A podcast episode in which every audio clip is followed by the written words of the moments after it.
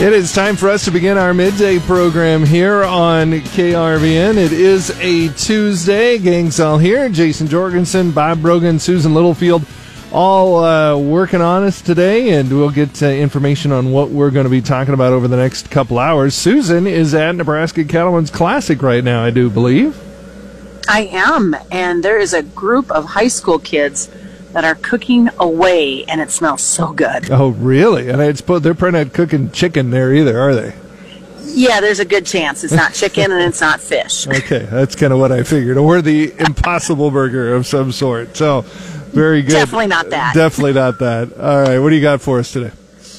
Well, we're going to kick it all off here at 1219. We're going to hear from Chef Zach. He is with Cash-Wa here in Kearney. He actually did a cooking demonstration this morning before the students started their competition. So he gives us his insight of beef and gives an idea of what maybe you could make supper as well.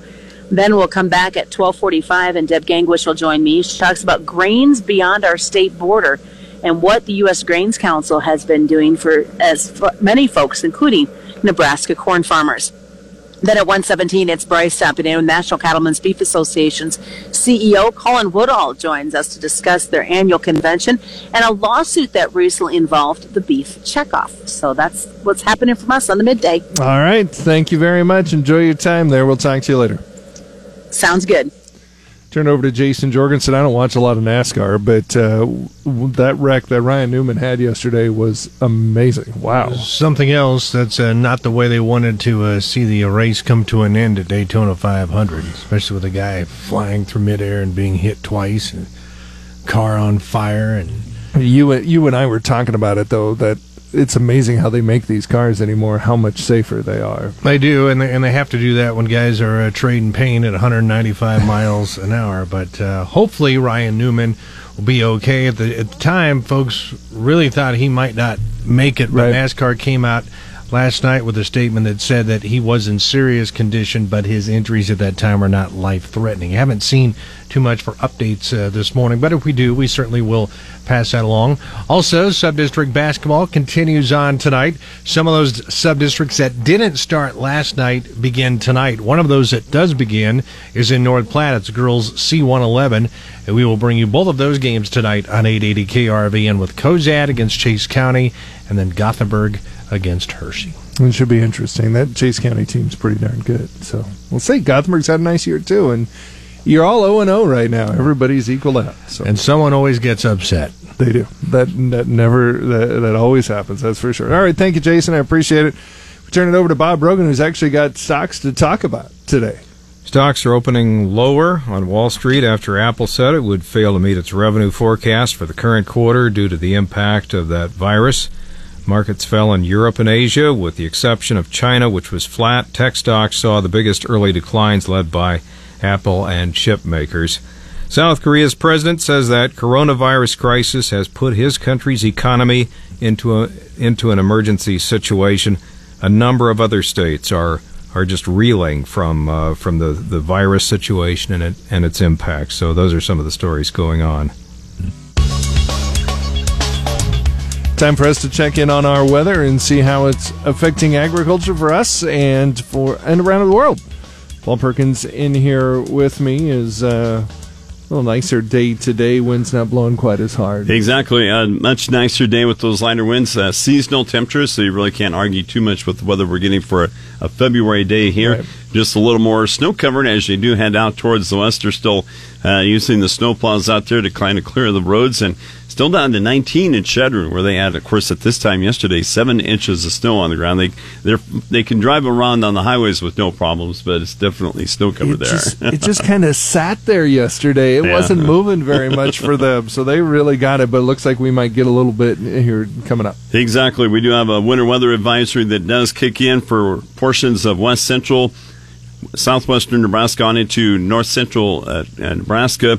Uh, expecting uh, some snow to start moving into the area for tomorrow night. If you could hand me that uh, winter weather advisory, I forgot to grab that a Oh, little yeah. bit earlier. Here, here we do- go. I can do that for you, Paul. You but we do want to let you know about the winter weather advisory that's in effect for once again parts of southwest, west central, and north central Nebraska. It's along and west of a line from O'Neill to Broken Bow, North Platte, and Curtis, midnight tonight to midnight tomorrow night.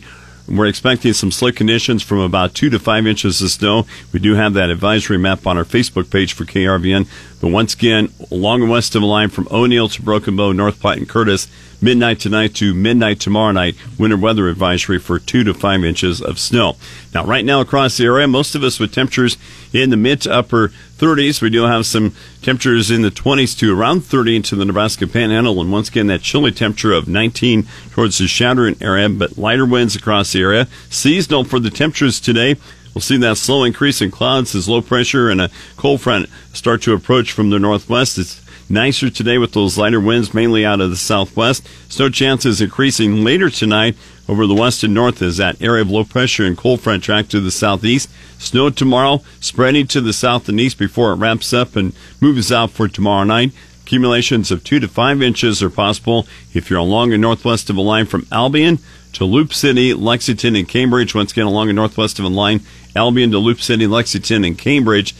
Uh, two to five inches of snow there, lighter amounts to the southeast of that line. Thursday will be a transition to mainly dry and mild weather for Friday through Monday as the ridge of high pressure builds onto the plains. We will see a system pass to our south Saturday night through Sunday that could give us a little light rain or snow, but not expecting it to be a major system. That will be followed by another potential system coming in from the northwest next Tuesday that could bring even more moisture. But once again, since it's coming in from the northwest and not from the southwest, probably not a lot, whole lot of moisture to work with.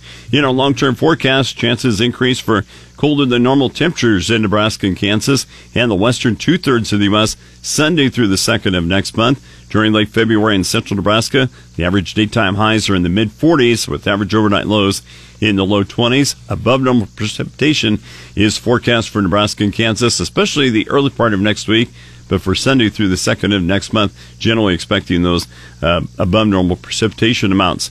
Market impacting weather factors include mostly favorable conditions for Brazil's soybean harvest and a stormy forecast in the central U.S. Six to ten days from now, the Midwest forecast will be dry the next five days, but a new round of rain and snow six to ten days out will add to the concern of saturated soils and flooding just ahead of spring field work in the southern plains, southwestern areas in need of better moisture getting a better chance of rain and some snow the next couple of days. Also, active weather in the next week has that potential to bring significant rain and snow.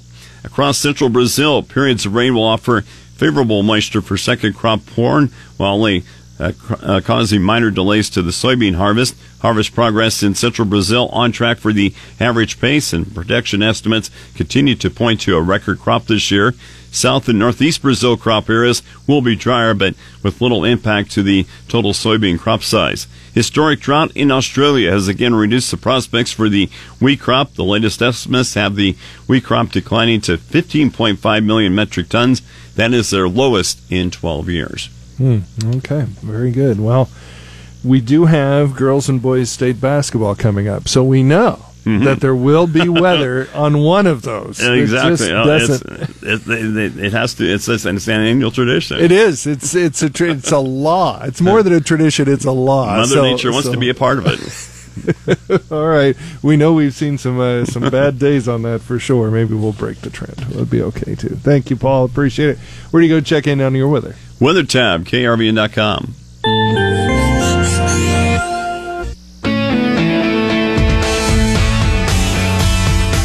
There's nothing worse than being at a show and smelling amazing food, but maybe that's the good part about it. Good afternoon. I'm Susan Littlefield here on the Rural Radio Network. Cattleman's Classic is underway at the Buffalo County Fairgrounds, and Chef Zach is joining us. He is a chef at Cash-Wa here in Kearney, and I tell you, the smells that were coming from in front of that sales arena were were amazing. Talk a little bit about what you did this morning in cooking for these kids. Sure. Uh, morning out there, or a- afternoon, everybody out there. So. Uh, so what we did is, is, worked with the ProStart culinary team. It's a it's a high school and, and college age uh, program to where it really gears them up into the world of of food, whether it be working in restaurants or working in other aspects. It could be ag, it could be anything like that. Um, so really, it was just really showcasing the love of of beef out here today and creating a recipe for them. Uh, that all has to be done within a certain amount of time. What I loved is the educational aspect that you put into it as you were talking about the beef and the different cuts and, and why and how they needed to make everything come together. Sure, and that's and that's one of the great things about uh, Nebraskan beef. Anyway, is that there's is it's so central to us, but a lot of us maybe take that little bit for granted anyway. Um, so to really get out there and, and talk about it, educate, take the mystique out of it a little bit, and make it more approachable for everybody. What did you cook today for them? So we did a pan seared sirloin steak with cremini mushroom sauce, basically. That sounds amazing. So, how do you go about selecting that right cut to be able to go with a recipe? Well, working with the great partners of the Nebraska Beef Council um, to, to, to, really, you know, showcase, you know, great quality meat and anything in that middle area, whether it's a ribeye, a strip loin, or a sirloin. Those are really your sweet spots when it comes to making uh, great meals in a quick amount of time, too. And is it being a little bit of adventurous with that pan as well? yeah, it always helps to have a sense of creativity and adventure and a little uh, go-getter attitude, I guess, when it comes to um, doing uh, events like this or creating dishes or anything like that. So, what's got to be your favorite dish that you've created utilizing beef? This one. The one I did today. Any, anything I do at that moment is going to be the most favorite thing I do. So, can you walk us through it a little bit? So, the dish itself? Yes. Okay, good question. Um, so, the dish itself is, you know, season the steak, pan sear it. Um, any steak for about an inch in thickness is going to take about 8 to 10 minutes for you to get that 120 to 125 degrees, which is that perfect medium rare that you look for. So sear it up. Um, let it rest for about five minutes. You can make a simple pan sauce with the drippings left in the pan after you sear it.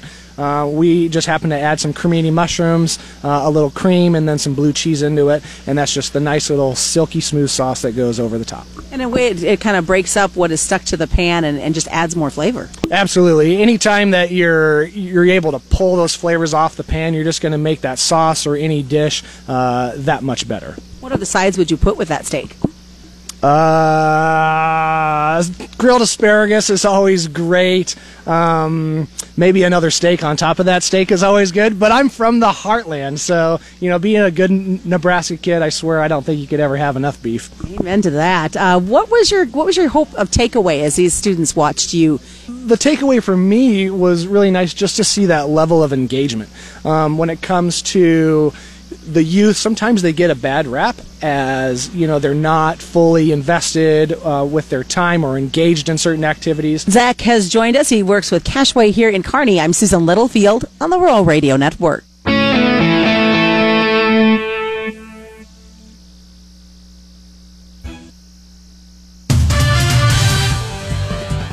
It is 1224. Time for us to take a look at sports, see what's going on around the area. Jason Jorgensen in here with me as uh, Subdistrict started last night. We had some playing games and stuff going last night, and they really uh, hit the fever pitch today. It does. North Platte is hosting the C111. Cozad will square off against Chase County in the first matchup at 6. The second game should be a good one at 7.30 as Gothenburg takes on Hershey. And Swedes head coach Brent Streeter hopes this season can continue. It's just been a real joy to coach. They come in positive. They're willing to make adjustments. Uh, what you coach is what you see, and uh, we appreciate that from them. But uh, they're never quit. Uh, they've held us in a lot of games where it's been easy just to uh, pack in the bag. But uh, the never quit mentality and the competitiveness in our girls is uh, outstanding. Both of those games tonight can be heard here on 880 KRVN. I know Chase County has the uh, McNair girl that colleges to take a look at, so she's a nice player. Yeah, I'm looking forward to seeing her tonight, and and uh, you know the feeling from Coach Stoffer from Cozad was thinks we can maybe uh, do some things against her. So we'll see. We will see. And come sub district and district time, you just never know. Devin Dotson hit six threes and scored 29 points, and five KU players hit double figures as the third ranked Jayhawks rolled to a 91 71 win over Iowa State. That sets up a monumental rematch with top ranked Baylor this weekend. Now, first things first, Baylor will have to take care of Oklahoma. The Bears are 23 and 1 this year. 15th ranked Creighton. They have a tough one on the road against 18th ranked Marquette. Of course, the Jays are coming off a week in which they beat Seton Hall and then totally destroyed DePaul on Saturday.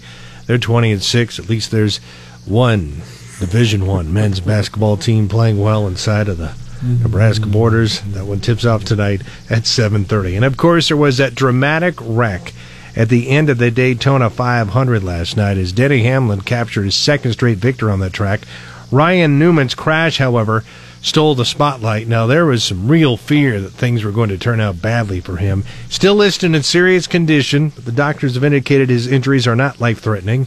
And Hamlin was glad to win, but very sorry to see Newman go out like that. I'm good friends with Ryan. We worked well together, as you saw at the end of the race. Uh, we've worked together in these tandem situations for years. So, you know, he's been a great competitor uh, and a guy that, uh, you know, really set the standard on speed when I came into the sport. So, hoping all is well with him and thinking about it, uh, him and his family at this point. Hamlin joined six Hall of Fame drivers as winners of three or more Daytona 500s he'll never forget this one. No. Neither will anyone else who saw it, especially live. Two, maybe the two most iconic one uh, wrecks happening at Daytona in the history. You know, with and right toward the tail end of right each race.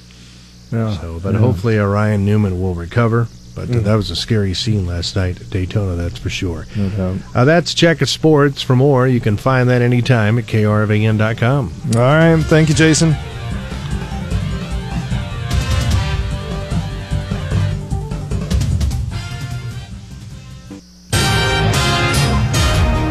Officials say the results from new tests for the COVID 19 disease on 13 people evacuated to an Omaha hospital from a cruise ship in Japan await confirmation from federal experts. Taylor Wilson with Nebraska Medicine said the results aren't expected for several days. The 13 were part of a larger group of American citizens who arrived back in the U.S. Monday. One of the 13 was placed in a biocontainment unit at Nebraska Medical Center receive a higher level of care because he had a cough and other symptoms in addition to a chronic illness. An 18 year old died today after the car she was driving went out of control and rolled in northeast Omaha. It occurred around 1:25 a.m. when the car ran off the roadway, rolled, and then struck a tree. The driver, pronounced dead at the scene, has been identified as Alexis McCormick, who lived in Omaha. Her passenger taken to a hospital for treatment of a shoulder injury. Police say alcohol use is being investigated as a contributing crash factor. Two people are rescued from a cabin near Fremont after floodwaters from the Platte River surrounded the building. Dodge County officials say ice jams along the Platte River caused the flooding southwest of Fremont. Sheriff Steve Hespen says the current flood conditions aren't out of the ordinary. Yeah, what we're looking at behind me here is something that happens probably over uh, half the years in the spring. Uh, we have lowland flooding in this area. Uh, with the events that happened last year, uh, people are a little bit more on edge with the water coming up, which is understandably uh, for, like say, all the devastation that we had last year. Uh, when the water comes out now, people are a little bit more cautious and a little bit more wary of, of what may happen. A fire occurred overnight at a residence in St. Paul, affecting a family of adults and three children. Fire units were called to 213 7th Street. An American Red Cross volunteer is helping to meet the family's immediate needs. The remains of a Kansas Marine who died in World War II fighting in the Gilbert Islands have been identified. The Wichita Eagle reports a U.S. Marine Corps Reserve Private First Class Raymond Warren was 21 when he was killed in 1943 during the Battle of Tarawa. After his burial site was discovered in 2015, his nephew, Warren Cooper of San Diego, and his niece submitted mouth swabs. The Defense POWMIA accounting agency announced this month that his remains has been identified in part through DNA.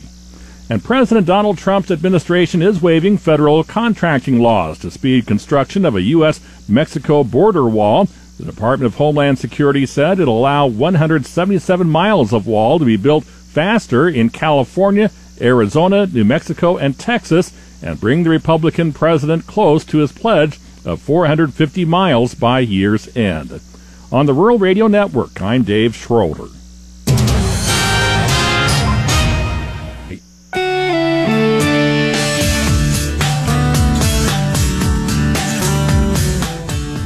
The thoughts of being a local farm are changing. Good afternoon. I'm Susan Littlefield on the Rural Radio Network. Now, let me explain what I mean by that statement. The U.S. Grains Council held their annual meeting just this last week in Tampa, Florida, and I sat down with Deb Gangwish. Now, Deb does sit on the board for the Nebraska Corn Growers Association. She's their chair of communications committee, and she is from Shelton, Nebraska. I asked her her thoughts on farming in a global world. Well, Susan, I've, I've said this before, but I'm going to say it again. The family farm is a global business, and I think now more than ever, we've seen the implications of the impact of, of maybe the lack of trade agreements, the difficulty in negotiating, and the impact we've seen on our farms. So I'm down here at U.S. Grains Council. Um, I'm on an action or an advisory team, and um, the whole purpose of the Grains Council is to represent that farmer in over 75 different countries around the world, finding a home for the products that we grow so well. Um, this morning is a great example of allowing the members of the Grain Council to get this global perspective, what's going on. And I kind of picked up on a theme this from our first three speakers that, you know, we really we we have to maintain hope for the best, but we need to be prepared for the worst. And that's not what farmers want to hear. And all three of our speakers this morning kind of said, hey, you know, this is the reality. Um, we spoke with, er, Ambassador Craig spoke to us from the U.S. China Business Council. We had Eric Snodgrass, who's a principal atmospheric scientist with Nutrien, and then we had Kevin Levinson, who's from the Washington International Trade Association. And those perspectives from those men were, were um, very, very distinct and unique, but what all came together was we have to, like I said, be prepared uh, for the bur- worst, but always hope for the best. One of the things about being on Grains Council, representing the Nebraska corn growers, that I want to send home to Nebraska farmers is look up U.S. Grains Council. This is an organization that works tirelessly for you to market your your corn, uh, your sorghum, and any co-product, as well as barley. We don't have a lot of barley in Nebraska, but they also market barley. Um, like I said, 75 countries around the world. Um, they have a trade toolkit. Trade has never been on the forefront like it has the past few years. Never. Um, you talk to guys that have worked in government affairs, and they're like, trade's top of the list. So take a look at what U.S. Grains Council has. They've got a great toolkit for you to be able to understand some of the things that they're doing, and I think you'll be absolutely amazed at what you find on their website. Um, your checkoff dollars are hard at work with the U.S. Grains Council. What has got to be one of your biggest takeaways from being in this meeting? I mean, I'm sitting across from you, and you literally have a notebook full of notes. What is your biggest takeaway? Um, my biggest takeaway is how deeply integrated my farm in Shelton is with what's going on in China. Uh, we talked with Eric, or Eric Snodgrass talked with us, and he talked about different climatic patterns. You know, farmers are so good at planning and so good at planning, you know, what's my crop plan for this year? What's my nutrient management plan? Blah, blah, blah. But in talking with the folks this morning, we need to be looking 10, 15 years down the road when we're when we're when we're thinking about our farm, and that's really difficult to do. I know I was talking to a farmer next to me, and he's got a daughter back on the farm, and both of us were just like, you know what, we really farmers are so agile, but we really need to incorporate longer term thinking. And that's so true with China and a lot of what we heard from the ambassador. It's true with the climate issues that we talked uh, that we heard about with uh, Dr. Snodgrass. And then with um, Ken Levinson with the International Trade Association, he was fascinating because he's working with every sector. So he's, he's not just with agriculture, but he's working with every sector and has this 30,000 foot view of trade and its implications and how it impacts us and how I think the interconnectedness, that's what it would be, is the interconnectedness. And like I said, there's no one doing harder work than U.S. Grains Council for our corn farmers. Talk about the advisory team that you are on and what that all entails. And boy, I, if, if folks could see the look on your face as I asked you that. I'm on the trade policy advisory team, and our advisory team um, keeps a pulse on all trade policy developments around the world. So it's it's incredibly intense. It's um, there was a discussion this morning about India, and India is a very difficult partner to work with, and uh, the the intricacies of of all the different trade policy, the WTO, the the non-tariff barriers. There's there's all sorts of things that um, lots of moving pieces. So our action team monitors and works with global trade policy. We have a value added advisory team. We have an ethanol advisory team. We have um, advisory teams that are focused on a part of the world. And all these teams are bringing the farmer's voice to the table to help propel Grain Council forward in the best way possible. That's my conversation with Deb Gangwish. I'm Susan Littlefield on the Rural Radio Network.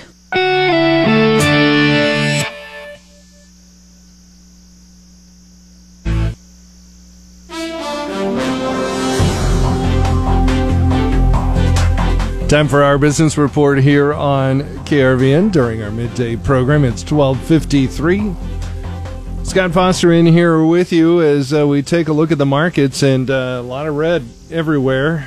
It's kind of like going to a Nebraska game. There's just red, it's just a sea of red. Uh, the Japanese Nikkei down 324 points. The Hang Seng in Hong Kong is down 405. London's FTSE down 50, and the German DAX index is down 102. The 10 year yield is down uh, 2.5% right now here in the United States. Apple is down 2% too. The Dow Jones Industrial Average down 213, Nasdaq down 20, and the Standard & Poor is down 15. Bob Brogan to make sense of it all.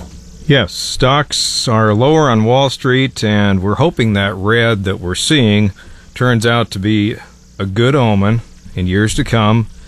The Huskers will regain some success in some areas. We'll That is- see. That is ridiculously optimistic on your part right now. I feel like I have a need for red right now. Well, you got it. Okay, the maker of iPhone said it will fall short of its revenue forecast in the current quarter because of production problems and weak demand in China.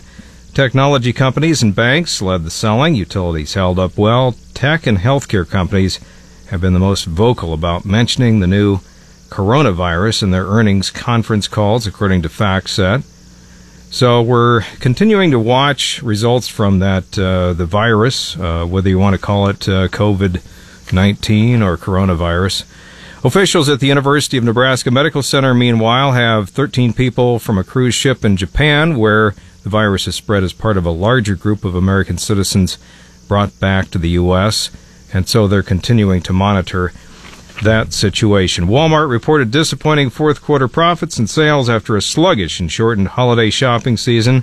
Violent social protests in Chile cut into international sales. So we're also today a legislative bill designed to improve access to broadband internet uh, was debated on first round and it was given approval on a 37 to nothing vote. So that measure uh, kind of puts uh, that bill kind of on a fast, fast track.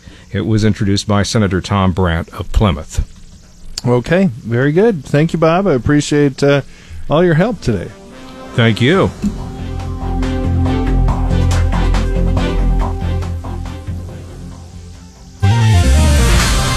Duskett on the Rural Radio Network, and today we have the pleasure of visiting with Colin Woodall, who serves as the CEO of the National Cattlemen's Beef Association. And Colin, uh, your your uh, cattle industry convention is now in the past. Give us a recap. How did things go for you? It was a great convention. We had great turnout, almost 8,500 individuals who came, had some great speakers. The Secretary of Agriculture was here talking to us. Uh, the trade show was the biggest we have ever had, almost eight acres of exhibitors.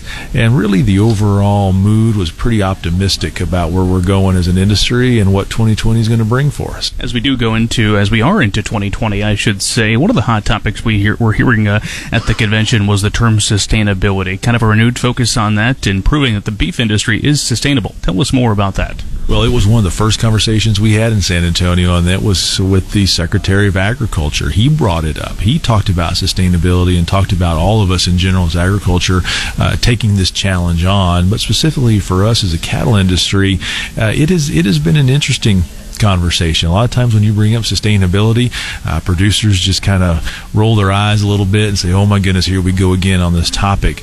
But the fact is, the issue is not going away. The consumer is talking about it. The consumer domestically, our international consumers, regulators are talking about it. Retailers are talking about it. Sustainability is, is here. So we could put our head in the sand and get left behind, or we could come forward and see this as an opportunity. And that's how I see it. This is an opportunity for us. It's not an attack. It's not a challenge. It's an opportunity. What it does is it allows us to talk about all the good stuff we do we don't need to change anything necessarily. We have the metrics that show the benefit that we bring to uh, not only the range but being uh, carbon sinks, etc.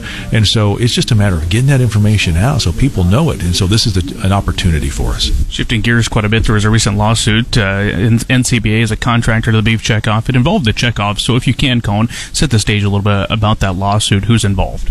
So this was an uh, lawsuit that was filed by R-CALF against USDA and was focused on the Montana Beef Council. And it was really questioning the oversight of Montana Beef Council and, and ultimately all of the beef councils and whether or not those dollars are being used properly. So this has been uh, over a two year process that we have been dealing with this. And what we found is uh, the, the, the magistrate uh, judge that was looking at this initially came out and ruled in Favor.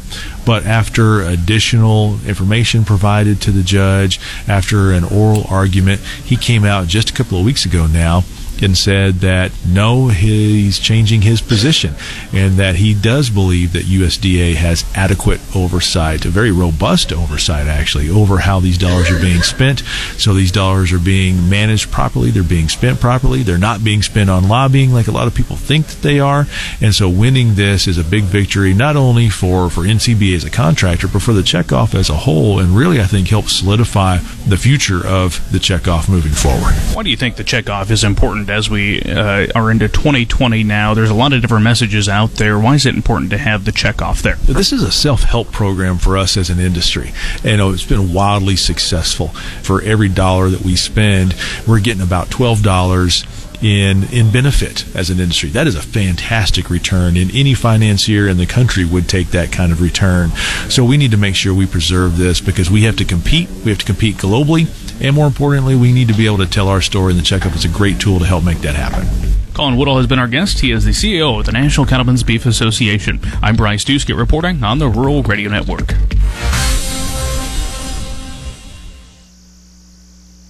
Nine. Work. We're talking now with John Payne, Senior Marketing Analyst with Daniels Ag Marketing in Chicago and publisher of the newsletter This Week in Grain. John, a solid close for the corn and the wheat markets. Soybeans a little bit on the backside. Really, though, what's the fire behind this? Still just rallying around the Australia news? Well, I think that's probably the, the, the catalyst there for the wheat markets, but there's also the, the you know the short crop here in Chicago that uh, is is going to decipher things too. So short covering, you know, I think a lot of folks thinking that we were going to see some delivery risk into the into the into the close. Uh, I will say that we're not seeing the foreign offers jump, so I wouldn't be chasing this up here. I, I think we're closer to a high than we are to a you know a new leg. So you know, KC up near five dollars. I think I'd be selling it given the time of the year. Uh, it just doesn't feel to me like that the U.S. offers need to need to rally that much to get some demand, but we will find some, especially given the South, the the Australian news. And then we also had good export inspections. So for the third straight week for corn, good export inspections, and uh, at this point, uh, that's going to push as well. So three, two and a half on the corn. I mean, it's it's strong. Um, I will say our offers are going to be a little bit less on the export markets out into May. So, you know, I'm I'm tempted to tell folks to sell it here. I think not maybe not this price, but I think dumping your your March delivery might make some sense. Uh, not holding it through through the spring. If you're gonna hold it through the through the summer months, that's different because you're gonna get a whole new um, you know set of rally. Um, you know fundamentals that can come in off U.S. crop. But as we get into May, if they have a crop down in Brazil and South America, I don't think you're going to get much more than where we are in the March offer right now. Maybe we see a run up to four bucks, but just doesn't feel like it's that kind of market that's going to going to take off here. Look over in the soybean trade meal market. Really, March, May, both up over a dollar. Your friend says, "Is this coming from that solid Nopa crush, and is it the saving grace of the soybeans today?" Yeah, I'm surprised that we're down on the beans. I think the Brazilian real is, is really weighing on things. They're the currency down there is just in the doldrums and can't really seem to uh, to get any strength. So that's capped bean futures, and then you got the, the Brazilian soy harvest kicking into gear as well. Uh, we're about 45% completed down there now. So corn planting will get started. Um, it's going to be wet for the short term, but uh, their their corn crop will follow their bean crop. So that'll be what we watch now going forward uh, with bean expectations pretty solidified here above $120 a metric ton for what Brazil plans to grow. That's a massive number and one that's going to cap U.S. rallies. But I think the real question for me is what does the new crop do here? We have Ag Forum on on Thursday morning. Uh, we'll get some numbers on that, and I think that's bound to give us some optimism, at least on the upside, given that I don't think you're going to see a huge acreage number. Again, we're talking with John Payne, Senior Marketing Analyst with Daniel Ag Marketing. Their website, danielsagmarketing.com. Do remember, trading futures and options involves risk of loss and may not be suitable for all investors. Consider those risks before investing.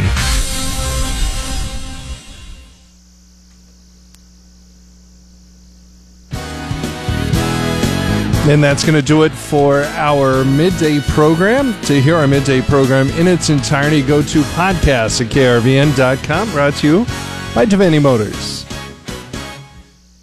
Howdy, folks. This is Rick from Devaney Chrysler Jeep Dodge Ram and McCook.